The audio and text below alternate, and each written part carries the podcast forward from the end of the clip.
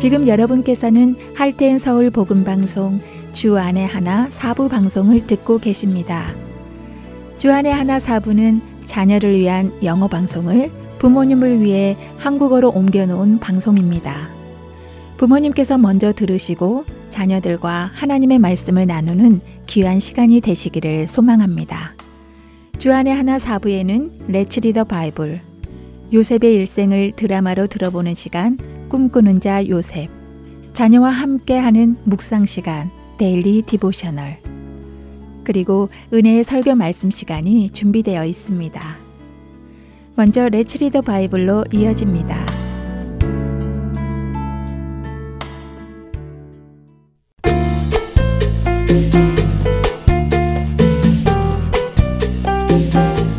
애청자 여러분 안녕하세요. 레츠 리더 바이블 진행의 함혜진입니다. 중세의 한 수도원에서 있었던 이야기입니다. 어느 날 수도원장이 수도원생들에게 새를 한 마리씩 나누어 주고는 각자 아무도 보지 않는 곳에 가서 그 새를 죽여오라는 명령을 내립니다. 평범하지 않는 수도원장의 명령에 수도원생들은 고개를 갸우뚱했지만 수도원장의 명령을 따라 각기 흩어졌지요. 얼마 후 수도원생들이 하나둘 죽은 새를 가지고 수도원장에게로 돌아왔습니다. 그런데 모든 수도원생이 돌아왔는데 한 수도원생이 돌아오지 않는 것입니다. 한참이 지난 후에야 그 수도원생이 돌아왔는데 글쎄 그 수도원생의 손에는 살아있는 새 한 마리가 들려 있었는 게 아니겠어요? 수도원장은 그 수도원생에게 자네는 왜 내 명령을 따르지 않았는가 하며 물었습니다. 그러자 그 수도원생은 이렇게 대답했다고 하네요. 원장님, 원장님 명령대로 행하기 위해 아무도 보지 않는 곳을 찾아다녔습니다. 다락방 속이나 지하 창고, 그리고 뒷산 어두운 곳까지 다 돌아다녀 보았지요. 하지만 하나님은 그 모든 곳에서 저를 보고 계셨습니다. 하나님께서 보고 계시지 않는 곳은 아무것도 없었습니다. 라고 말이지요. 그렇습니다. 수도원장은 수도원생들에게 바로 그것, 하나님의 눈은 늘 우리를 바라보고 계신다는 것을 깨닫게 해주기 위해 이런 명령을 내렸던 것입니다. 오늘 함께 읽을 시편 139편은 하나님께서 어디에든 계시다는 것과 모든 것을 보고 계시다는 것, 그래서 나의 모든 것 또한 알고 계시는 분이심을 고백하는 시입니다. 주님은 언제 어디서나 나와 함께 하시며 내가 말하는 것, 안고 서는 모든 행동들, 심지어 내 안에 있는 생각들까지도 다 아신다고 고백하지요. 시편 기자는 내가 주의 영을 떠나 어디로도 숨을 곳이 없다고 합니다. 하나님께서는 하늘에도 계시고 수월에도 계시고 바다 끝까지 간다고 해도 거기에도 계시기 때문이며 그런 하나님께서 늘 나를 인도하시고 나를 붙들어 주심을 고백하지요. 이런 주님의 임재를 경험하고 사는 사람은 자신의 언행을 주의하게 됩니다. 나의 모든 것을 지으시고 모든 생각까지 아시는 그 주님 앞에서 우리는 늘 그분과 동행하게 될 것입니다. 오늘 읽을 시편 139편 중 23절과 24절 두 구절을 우리의 고백 삼아 매일 들여보면 어떨까요? 하나님이여 나를 살피사 내 마음을 아시며 나를 시험하사 내 뜻을 아옵소서. 내게 무슨 악한 행위가 있나 보시고 나를 영원한 길로 인도하소서. 주의 인도하심을 받는 여러분 모두 되시기 바라며 렛츠 리더 바이블 여기서 마치겠습니다. 안녕히 계세요.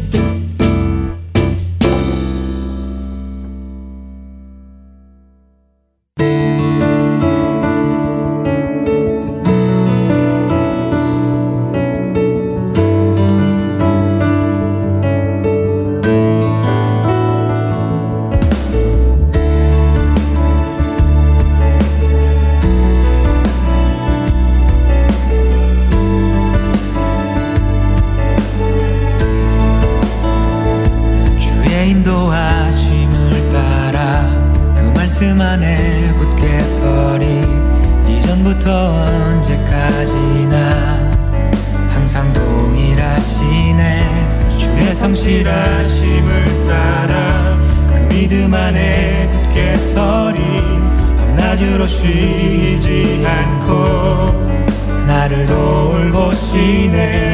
주님의 말씀 안에서 언제나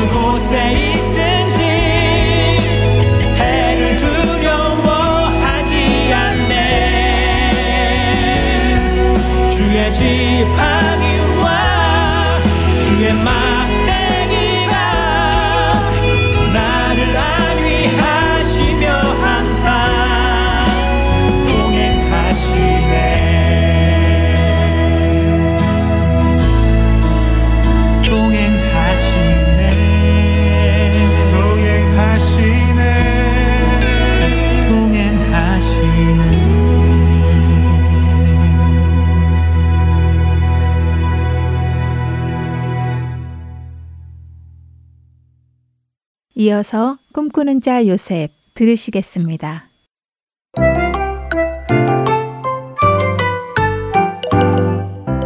애청자 여러분 안녕하세요. 꿈꾸는 자 요셉 진행의 박은규입니다. 애굽은 물론 가나안 땅에도 흉년이 찾아왔습니다. 먹을 것이 없게 되자 야곱은 아들들에게 애굽에 가서 먹을 곡식을 사오라고 하지요. 아버지의 말씀대로 베냐민을 제외한 야곱의 아들 10명이 애굽으로 곡식을 사러 갑니다. 야, 이것 봐. 애굽은 아직 먹을 것이 많구나. 어서 곡식을 사서 돌아가. 우리 가족들을 먹이자고. 그러자고. 자, 저기로 가면 곡식을 살 수 있는 것 같군. 어서 저리로 가자고. 먼 여행길 끝에 들어온 애굽. 그들은 곡식을 사기 위하여 곡식을 관리하고 있는 애굽의 총리 앞에 나아가 땅에 엎드려 절하죠. 나으리, 저희에게도 곡식을 좀 살 수 있게 해주십시오. 아니, 형님들이잖아. 가나안 땅에도 흉년이 들어서 형들이 곡식을 사러 왔구나. 어, 그런데 베냐민은 어디 있지? 왜 보이지 않지? 곡식을 사고 싶다고? 아니, 너희들은 대체 어디서 온 녀석들이냐? 예, 총리님. 저희는 곡물을 사려고 가나안에서 왔습니다. 요셉은 형들을 알아보았지만 형들은 요셉의 변한 얼굴을 알아보지 못했죠. 더군다나 요셉은 애굽의 총리로 머리도 깎고 수염도 깎고 좋은 옷을 입고 있었기에 형들은 그를 더욱 못 알아보았습니다. 가나안이라고? 음... 내가 보니 너희들은 곡식을 살아온 사람이 아니라 이 나라의 틈을 엿보러 온 정탐 꿈들이 틀림없구나. 아, 아, 아, 아, 아 아닙니다, 나리. 그게 무슨 말이십니까? 어떻게 저희가 감히 틈을 엿보러 왔겠습니까? 절대 아닙니다. 저희는 그저 먹고 살 것이 없어서 곡식을 사러 온 것 뿐입니다. 저희 모두는 한 아버지 밑에서 나고 자란 형제들입니다. 절대, 절대 정탐꾼이 아닙니다. 하지만 무슨 의도에서인지 요셉은 계속해서 형들을 정탐꾼으로 몰아갑니다. 아니야. 너놈들은 정탐꾼이 틀림없다. 아이고, 아닙니다, 나으리. 저희는 원래 열두 형제로 모두가 한 아버지 아래서 태어난 형제들입니다. 그 중에 한 녀석은 어려서 없어졌고 막내 녀석은 지금 아버지와 함께 있습죠. 정말 믿어주십시오, 나으리. 아니, 어느 아버지가 자기 아들 열명을 그 위험한 정탐꾼을 시키겠습니까? 나으리, 저희는 결코 정탐꾼이 아닙니다요. 좋다. 그러면 너희가 정탐꾼이 아니라는 것을 증명해 보아라. 너희에게 막내 동생이 하나가 더 있다고 하니 너희가 정탐꾼이 아니라면 그 막내 동생을 내 앞에 데리고 와봐라. 그렇다면 내가 너희가 정탐꾼이 아닌 것을 믿어주겠다.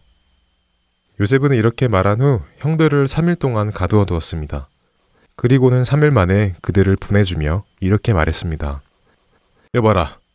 나는 여호와 하나님을 경외하는 사람이니 너희를 해치지 않고 너희가 살 수 있는 기회를 주도록 하겠다. 너희는 이렇게 하여라. 너희 중에 한 명만이 이곳에 남아 감옥에 가고 나머지 아홉 명은 곡식을 가지고 집으로 돌아가서 식구들을 먹이고는 너희가 말한 그 막내 동생을 데리고 내게로 다시 오라. 그리하면 내가 너희가 정탐꾼이 아니라는 것을 믿도록 하겠다. 예, 예, 알겠습니다. 형님들, 이 일을 어떻게 한답니까? 아, 그러게 말이야. 이제 어떻게 하죠? 아마도 우리가 예전에 요셉에게 했던 일 때문에 벌을 받는 게 아닐까요? 그때 요셉이 우리에게 그렇게 애걸복걸하면서 살려달라고 했는데 우리가 들은 척도 안 하고 그 녀석을 노예로 팔아버렸잖아요. 아무래도 그때의 잘못이 이렇게 우리에게 억울함으로 돌아오는 것 같아요. 아, 그러니까 내가 요셉에게 그런 짓을 하지 말라고 그때 그랬잖아. 아, 왜 내 말을 안 듣고 그런 거야, 너희들? 아, 이제 우리가 그의 핏값을 치르게 되었구나. 요셉은 자신이 히브리 말을 모르는 애굽 사람인 척하고 통역관을 통하여 말을 하고 있었습니다. 그렇게 형들은 총리가 자신들의 말을 못 알아듣는다고 생각하고 이렇게 자신들의 이야기를 하고 있었던 것이죠. 하지만 요셉은 형들의 말을 다 듣고 있었습니다. 그리고 형들이 자신을 팔아넘긴 이야기를 하며 후회하는 것을 듣고는 갑자기 눈물이 왈칵 쏟아져 다른 곳에 가서 엉엉 울고 옵니다. 눈물을 닦고 다시 돌아온 요셉. 그때 형들이 나를 팔때 루벤 형님은 그러지 말라고 막아주셨구나. 그렇다면 루벤 형님은 나를 판 것에 대한 죄는 없구나. 요셉은 형제들 중 둘째 아들인 시므온을 끌어내어 감옥에 가둡니다. 그리고 형제들에게 가나안으로 가서 막내 동생을 데리고 오도록 명령하지요. 형제 시므온을 놓고 다시 가나안으로 길을 떠난 형제들. 가는 길에 한 여관에 머물어 하루를 묵기로 합니다. 그때 그곳에서 자신들의 보찜을 풀어본 그들은 소스라치게 놀랍니다. 어? 아니, 여, 여기 돈이 있어. 아니, 뭐라고? 아, 돈이라니?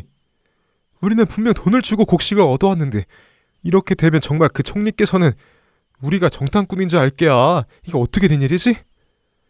아니, 지금 다시 되돌아가서 돈을 주고 올 수도 없잖아. 또 집에 있는 식구들에게 빨리 이 곡식을 가지고 가서 먹여야 하잖아. 아니 도대체 왜 하나님께서는 우리에게 이런 일이 일어나게 하시는 거야?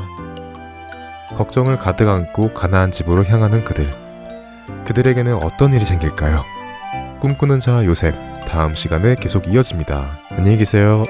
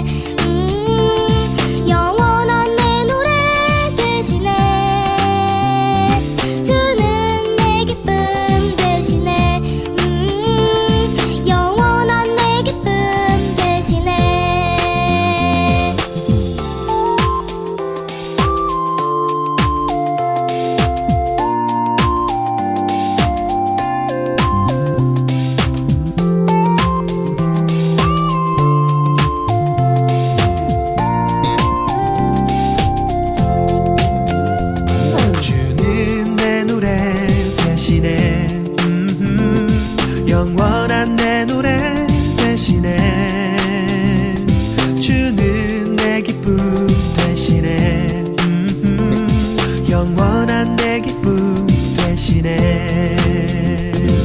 힘들고 어려운 일 다가와도 주님 나와 함께 계시잖아요.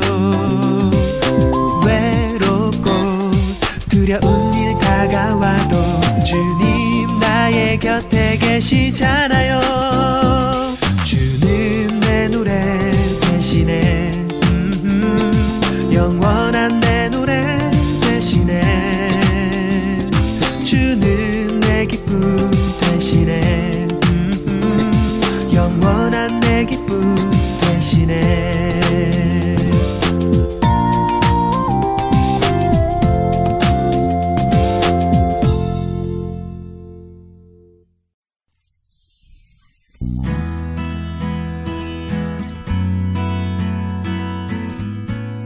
예수 그리스도의 복음을 통하여 영혼을 변화시키는 하트앤서울 복음 방송에서는 방송 봉사자를 찾고 있습니다.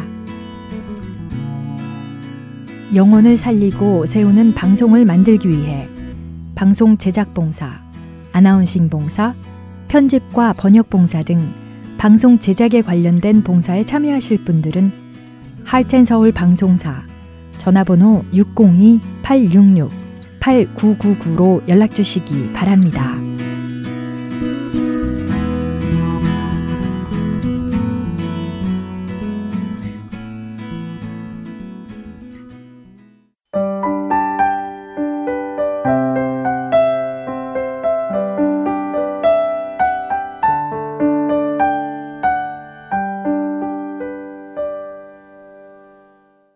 계속해서 Daily Devotional 보내드립니다.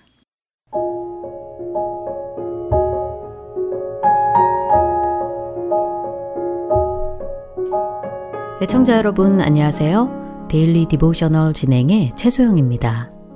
예수님의 사랑 안에 거하고 있는 우리들은 그 사랑을 다른 사람들에게도 보여주고 전해야 할 예수님의 제자로 부르심을 받은 자들입니다. 우리 자녀들도 마찬가지이지요. 너희는 세상의 소금이라고 하신 예수님의 말씀을 묵상하며 다른 사람들에게 어떻게 예수님을 전할 수 있는지 함께 생각해 보는 시간 되시길 바랍니다. 오늘 Daily Devotional의 제목은 Salt and Such입니다. 엄마는 알렉사와 바이올렛을 부르며 아침 식사가 다 준비되어 식탁 위에 있다고 말씀하십니다. 바이올렛은 알렉사에게 오늘 아침은 오트밀이고 자기가 직접 만들었다고 말하였지요. 알렉사는 식탁 의자에 앉아 오트밀에 설탕을 조금 넣고는 맛을 봅니다. 그러고는 뭔가 부족했는지 다시 설탕을 조금 더 넣었지요. 바이올렛 역시 자기가 먹을 오트밀에 설탕을 조금 뿌리고는 맛이 어떤지 먹어봅니다. 바이올렛은 이내 얼굴을 찡그리며 설탕을 더 넣었지요. 알렉사는 한 숟가락 더 먹고서는 다시 설탕을 찾습니다. 이 모습을 보고 계시던 엄마는 너희들 설탕을 너무 많이 넣는 것 같은데 오트밀 맛이 좀 이상하니? 하고 물으셨지요. 그러자 바이올렛은 제대로 된 맛이 아니라며 자신이 오트밀을 잘못 만든 것 같다고 대답하였습니다. 이에 엄마는 숟가락을 가져다가 오트밀 맛을 보시더니 간이 안 되어 좀 싱거운 것 뿐이라고 하시며 오트밀에 소금을 조금 뿌리셨지요. 오트밀뿐 아니라 대부분의 많은 음식들은 소금을 좀 뿌리면 맛이 더 좋아진단다. 엄마의 말씀에 알렉사는 자신의 오트밀에도 소금을 조금 뿌려서 다시 먹어보더니, 음, 소금을 뿌리니 훨씬 맛있어졌어요. 라고 웃으며 말하였지요. 엄마는 소금이 맛을 좋게 만든다는 사실을 다시 상기하게 되어 좋다고 하시며 이와 마찬가지로 우리들도 소금이라고 말씀하십니다. 알렉사와 바이올렛은 엄마의 말씀이 무슨 의미인지 모르겠다고 합니다. 그러자 엄마는 이렇게 말씀하셨지요. 예수님은 제자들에게 너희는 세상의 소금이라 라고 말씀하셨지. 이것은 제자들뿐 아니라 모든 크리스찬에게 적용되는 말씀이란다. 우리는 다른 사람들이 예수님께 나아오도록 도와주어야 해. 다른 사람들의 삶에 예수님의 사랑의 향기가 나도록 도와주는 거야. 엄마의 말씀에 알렉사는 어떤 방법으로 다른 사람들이 예수님의 사랑을 맛볼 수 있도록 도와줄 수 있을지 모르겠다고 말하였지요. 그러자 엄마는 알렉사와 바이올렛에게 아침 식사를 마친 후 마리아에게 병문안을 가보지 않겠느냐고 제안하십니다. 마리아는 이 동네에 온 지 얼마 안 돼서 아직 친구들이 별로 없는 데다가 다리까지 다치는 바람에 무척 심심해 하는데 알렉사와 바이올렛이 만나준다면 분명히 기뻐할 것이라고 하셨지요. 이에 알렉사와 바이올렛은 좋은 생각인 것 같다고 기뻐하며 예수님의 사랑으로 마리아를 대하겠다고 다짐합니다. 자녀들에게 다른 사람들이 예수님의 사랑을 맛볼 수 있도록 도와주고 있는지 물어보시기 바랍니다. 아마 그러한 도움이 필요한 친구들이 우리 자녀들 주위에 있을 것입니다. 몸이 아픈 친구, 학교나 이웃에 새로 이사 온 친구, 또는 과제를 하는데 어려움을 겪고 있어서 도움이 필요한 친구도 있겠지요. 그들에게 예수님께서 우리에게 주신 기쁨을 보여주고 어떻게 하면 그들도 그 기쁨을 누릴 수 있는지 가르쳐 주어야 할 것입니다. 자녀들이 그들을 돕고 복음을 전하도록 함께 기도하고 도와주시기 바랍니다. 오늘 묵상할 말씀은 마태복음 5장 13절의 전반부 너희는 세상의 소금이니입니다. 예수님을 모르고 죄 가운데 거하는 많은 사람들에게 복음을 전하고 예수님의 사랑으로 섬기는 우리 자녀들 되길 소망하며 Daily Devotional 마칩니다. 안녕히 계세요.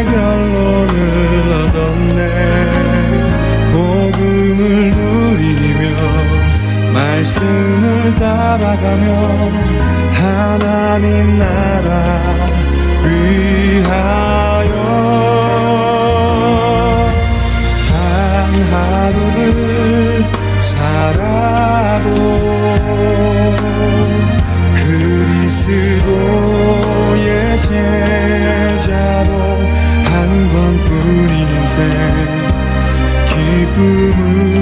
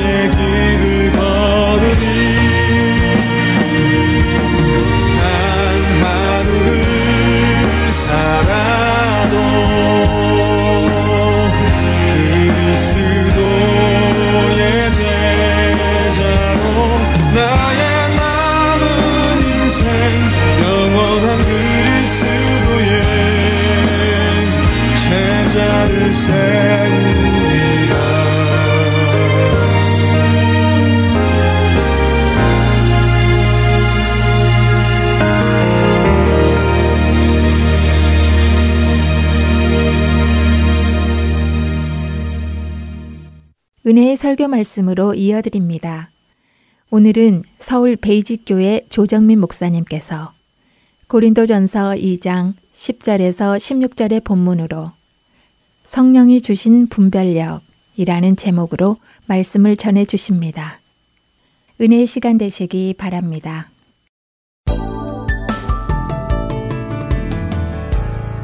오늘 고린도전서 2장 10절에서 16절까지입니다. 같이 읽습니다. 시작.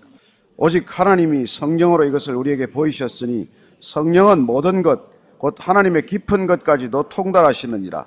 사람의 일을 사람의 속에 있는 영 외에 누가 알리요? 이와 같이 하나님의 일도 하나님의 영 외에는 아무도 알지 못하느니라. 우리가 세상의 영을 받지 아니하고 오직 하나님으로부터 온 영을 받았으니 이는 우리로 하여금 하나님께서 우리에게 은혜로 주신 것들을 알게 하려 하심이라. 우리가 이것을 말하거니와 사람의 지혜가 가르친 말로 아니하고 오직 성령께서 가르치신 것으로 하니 영적인 일은 영적인 것으로 분별하느니라. 육에 속한 사람은 하나님의 성령의 일들을 받지 아니하나니 이는 그것들이 그에게는 어리석게 보임이요 또 그는 그것들을 알 수도 없나니 그러한 일은 영적으로 분별되기 때문이라.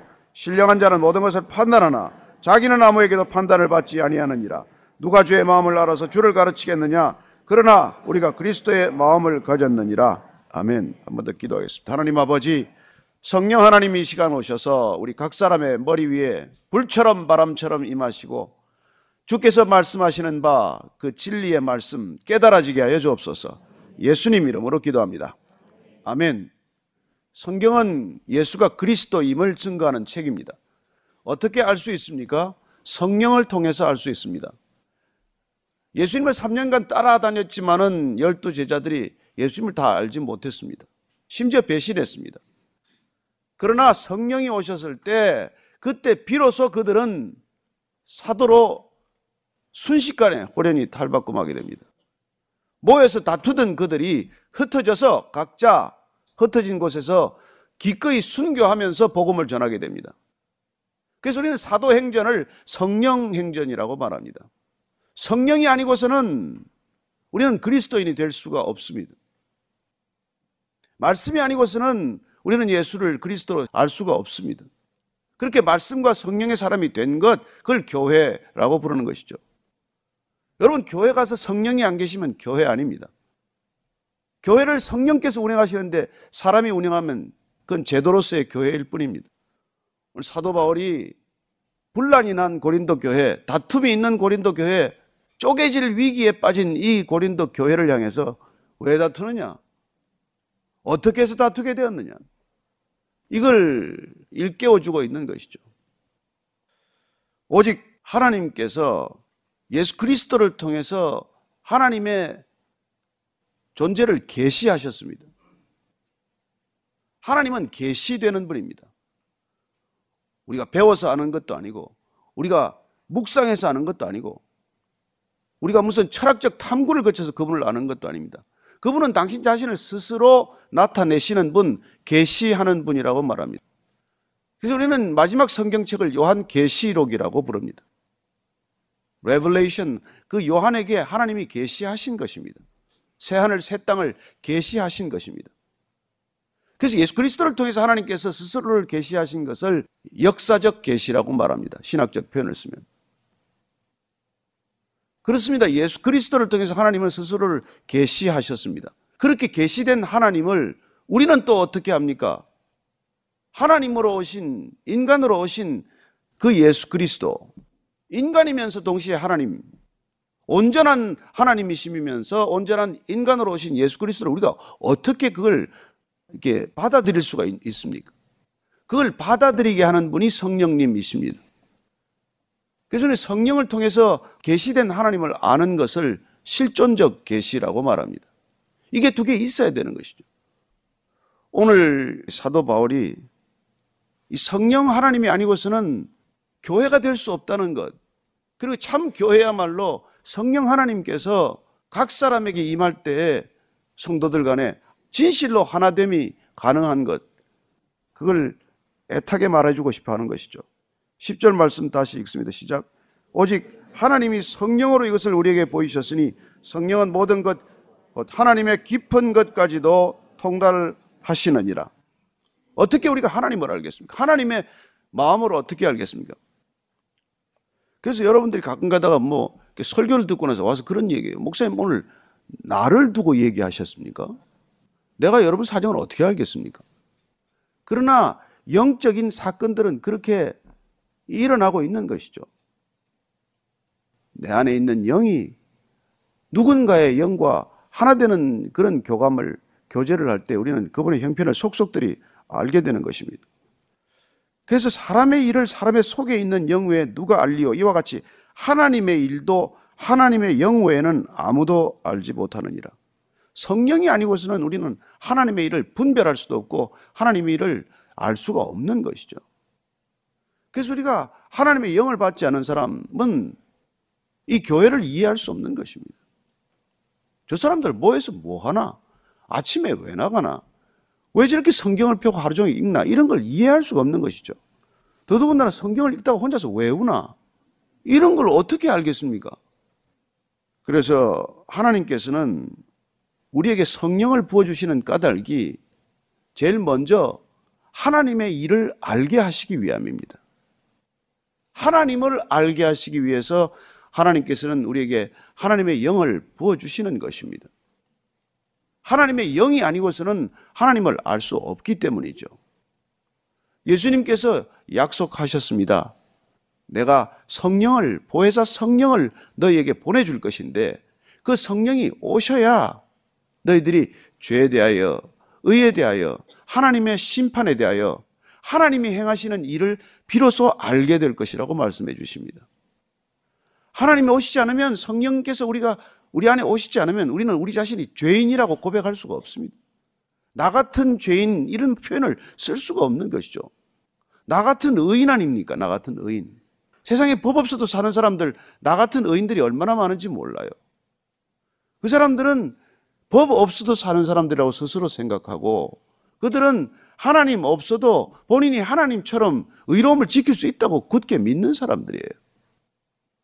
그러나 그런 스스로 의롭다고 누구보다도 의롭다고 생각하는 사람도 성령이 오시면 통곡을 하고 나 같은 죄인이 없다고 고백하게 됩니다. 신기하지 않습니까? 그토록 나 같은 의인이 없다고 생각했던 사람이 성령이 오면 비로소 나 같은 죄인이 없다는 고백을 하게 되고 사도 바울도 성령이 오고 나서야 내가 죄인 중에 괴수다라는 고백을 하는 것이죠. 세상에 어떤 죄인보다도 내가 더 큰 죄인이라고 성령이 아니고서는 할 수 없는 고백입니다. 제가 예수 믿고 나서 성령을 세례를 받고 나서 1년 반을 울었어요.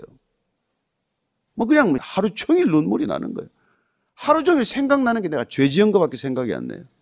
한 번도 죄로 여겨보지 않았던 것들이 죄로 자각이 되기 시작하는데 처음에는 정말 제가 여러 번 표현을 했지만 바위만한 죄가 보이다가 자갈만한 죄가 보이다가 그 다음에 모래만한 죄가 보이다가 어느 순간부터는 먼지만한 죄가 보이기 시작하는 거예요.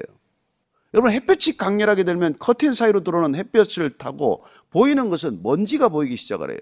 안 보이던 먼지가 밝은 햇빛에 드러나면 비로소 그 부유하는 먼지, 떠돌아 다니는 작은 먼지들이 보이듯이 안에 성령의 조명을 받게 되면 우리는 비로소 우리 안에 있는 죄가 드러나는 것을 식별하게 되는 것이죠. 그래서 내 죄가 식별되기 시작하고 내 죄가 해산보다 크다는 자각을 하게 되면 남의 죄가 그렇게 눈에 들어오지 않습니다. 그래서 남을 비판하지 않는 거예요. 그래서 예수님 표현대로 내가 내 눈에 있는 들보는 보지 못하고 남의 눈에 티를 뽑으려고 하느냐 그런 말씀을 우리가 들리게 되는 것이죠. 저는 여러분들이 성령 충만하게 되기를 바랍니다. 성령 충만하시면 여러분은 하나님의 일을 하나님의 행하심, 하나님의 인도하심을 우리는 식별할 수 있게 됩니다. 이게 하나님의 뜻인가? 이게 사람의 계획인가? 이게 하나님께서 나를 인도하시는 발걸음인가? 아니면 내 욕망이 나를 지금 이끌고 가는 길인가? 이게 식별이 되는 것이죠. 우리가 세상의 영을 받지 아니하고 오직 하나님으로부터 온 영을 받았으니 이는 우리로 하여금 하나님께서 은혜로 주신 것들을 알게 하려 함이라. 이 성령이 오시면 비로소 은혜가 느껴지게 되고 은혜로 주신 구원을 알게 되는 것입니다. 그래서 구원받았다는 것을 이게 우리가 뼈저리게 알게 되는 것이죠. 그렇게 되면 저는 여러분들이 이게 육체의 욕심을 따라가지 않게 됩니다. 성령이 오면 비로소 우리는 은혜로 주신 것들을 알게 되고 그 은혜로 주신 것들이 우리 안에 와야 비로소 우리는 육신의 것들에 마음을 빼앗기지 않게 되는 것이죠. 그래서 우리가 갈라디아서를 보면은요. 갈라디아서 5장 16절 17절 말씀 한번 같이 읽으십시다.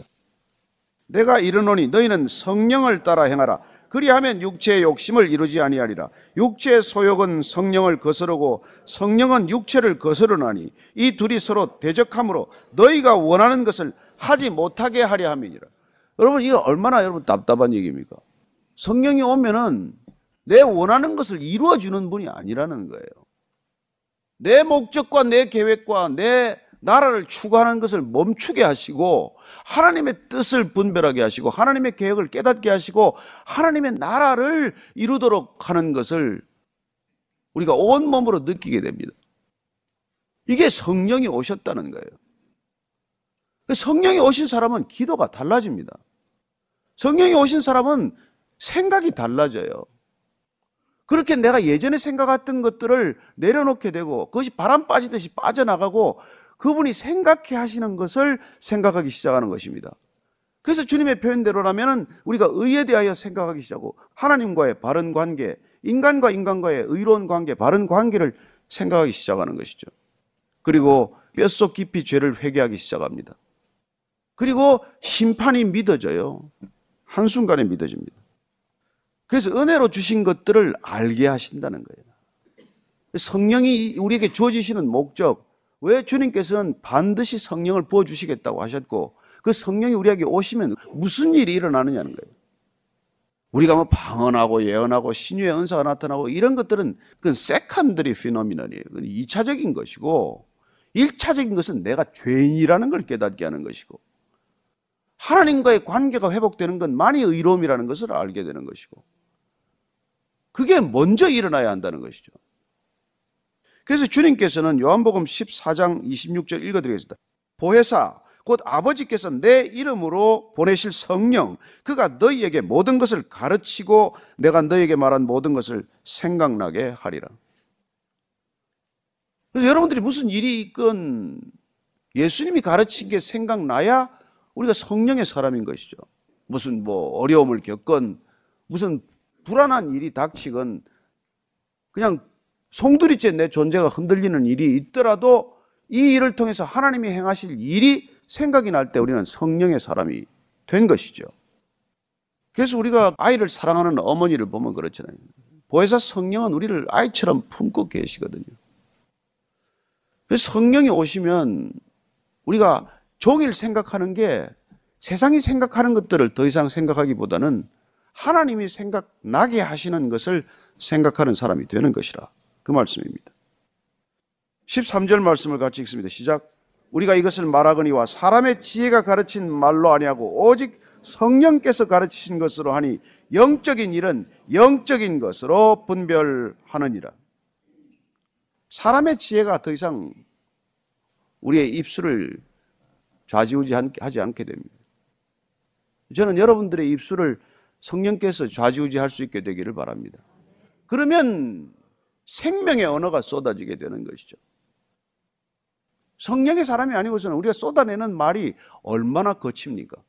지금 우리 사회 여러분 말이 얼마나 지금 수위가 높아졌고 얼마나 거칠어졌는지 뭐 설명이 왜 필요하겠습니까? 그리고 그냥 상대방을 비난하는 것, 상대방을 해치는 언어, 그리고 끝내는 사람을 죽이는 언어들이 난무하는 세상이 된 것이죠. 저는 우리에게 책임이 있다고 믿습니다. 그리스도인들의 책임입니다. 누구도 그 언어를 생명의 언어로 쓰지 못하고 사망의 언어로 쓰고 있는 이 세상 가운데 우리는 생명의 말씀을 받았기 때문에 우리 안에 있는 이 생명의 말씀이 생명이 되어서 누군가에게 선포되어야 하지 않겠습니까? 그래서 성령의 사람만이 할 수 있는 것이죠. 그래서 우리가 이게 육에 속한 사람은 하나님의 성령의 일들을 받지 아니하나니 이는 그것들이 그에게는 어리석게 보이며 또 그는 그것들을 알 수도 없나니 그러한 일은 영적으로 분별되기 때문이라. 육에 속한 사람, 혼에 속한 사람, 흙에 속한 사람, 첫 번째 아담에 속한 사람, 이 사람들은 영의 이 일을 알 수 없는 것이죠. 하나님께서 은혜로 주신 것들, 구원이라고 하는 선물, 인류 역사 전체를 구원의 역사로, 구원의 섭리로 이끌어 가시는 하나님의 일이 안 보이는 것이죠. 이걸 깨달을 수도 없고, 이걸 이해할 수도 없고, 이걸 용납할 수도 없는 그런 확연히 갈라지는 것을 경험하게 되는 것입니다. 그래서 저는 여러분들이 정말 성령의 사람이 되면 육신의 일들이 한순간에 이렇게 분별이 되기 시작하는 것이죠. 저 사람이 왜 저런 말을 하나? 왜 저런 태도를 취하고 있나? 왜 저렇게 자꾸 욕심을 내나? 이런 것들이 다 한눈에 분별이 돼요. 여기 육의 사람인지, 저 사람이 혼에 속한 사람인지, 저 사람이 영적인 지금 생각을 하고 있는지, 그게 어떻게 모르겠습니까? 영적인 사람이 되면 분별되는 거예요. 그걸 크리소스톰이라는 옛날 그 유명한 분이 그렇게 얘기를 했어요. 장님의 비유를 했어요. 눈 뜬 사람은 장님이 관계 맺고 있는 게 눈에 다 보인다는 거예요. 어디를 가서 뭘 하는지. 그러나 장님은 눈뜬 사람의 세계를 알 수가 없다는 것이죠. 그런 비유를 했어요. 그 여러분들이 영의 눈을 뜨게 되면 육의 눈만 가지고 살아가는 사람들의 일이 한눈에 다 파악이 되는 거예요. 무슨 목적으로 저렇게 하나?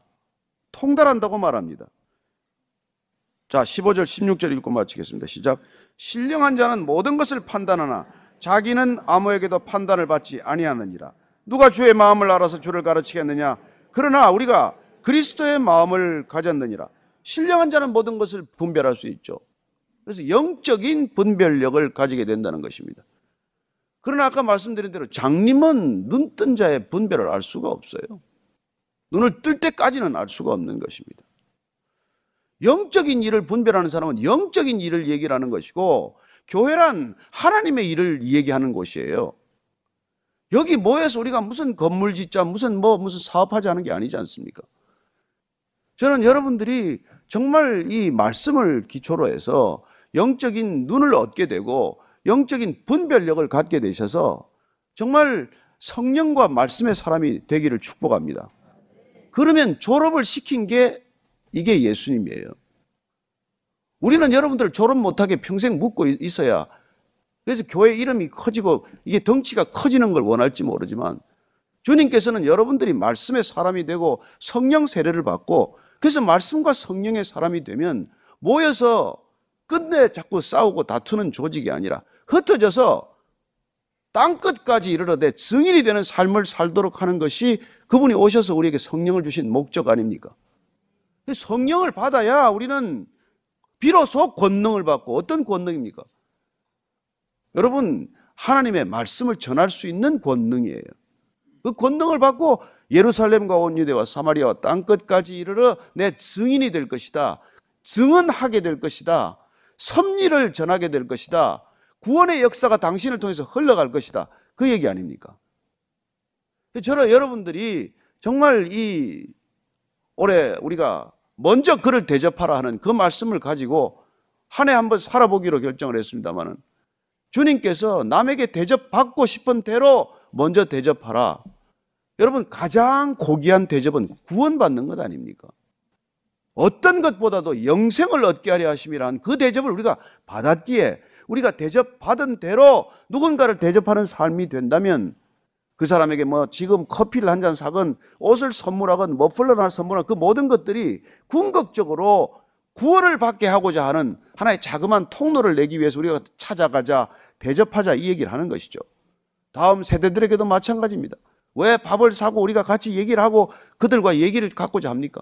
그들에게 전해져야 할 구원이 있기 때문에 그들은 비록 필요를 모르지만 그들은 지금 눈이 멀었지만 그러나 그 눈이 떠지는 언젠가 그날에 이를 때그 구원을 받도록 하기 위해서 우리가 이렇게 오래 살기로 결정한 것이죠. 저는 여러분들이 남을 대접하고 살게 되기를 축복합니다. 내가 대접받은 대로 대접할 수 있기를 축복합니다. 그래서 우리가 하나님께로부터 받은 대접이란 하나님께서 값없이 우리를 구원하신 것이고 이 값없이 구원받은 것이 정말 여러분들에게 절절한 감격으로 남아있기만 한다면 그 불씨가 꺼지지 않았다면 그러면 이걸 반드시 전하지 않고서는 견딜 수 없는 사람이 되는 것이죠. 여러분 성령의 불길만이 사람을 태우지 않습니다. 인생의 모든 욕정의 불길, 탐욕의 불길, 그 어떤 불길도 사람을 나를 태우고 상대방을 태워버리지만 그러나 성령의 불길만은 나를 살리고 누군가에게 그 불씨가 전해져도 그분이 살아나는 것을 보게 될 것입니다. 저는 여러분들이 성령의 사람이 되기를 축복합니다. 성령 충만하기를 축복합니다. 기도하겠습니다. 이제는 십자가에서 하나 되도록 하신 우리 구주 예수 그리스도의 은혜와 십자가의 하나됨을 통해 하나님 나라로 맞아주시는 아버지의 사랑과 날마다 쪼개지고자 하고 돌아서고자 하는 우리의 마음을 돌이켜서 주님과 하나 되게 하고 이웃과 하나 되게 하는 성령님의 인도하심이 오늘 말씀에 따라 우리가 더 이상 육의 일에 묶이지 않고 영적인 눈을 뜨고 분별력을 가지고 오직 주 안에서 하나 되기로 결정한 이 자리에 고개 숙인 모든 참 교회 위에 하나님 나라의 지체들 위해 지금부터 영원까지 함께 하시기를 간절히 축원하옵나이다. 아멘.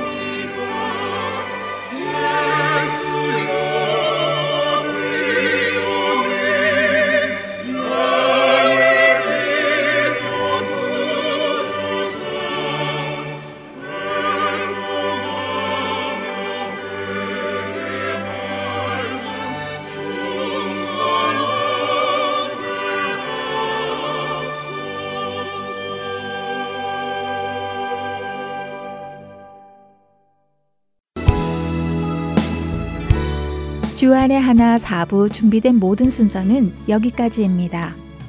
애청해주신 여러분들께 감사드립니다. 다음 시간에 다시 찾아뵙겠습니다. 안녕히 계세요.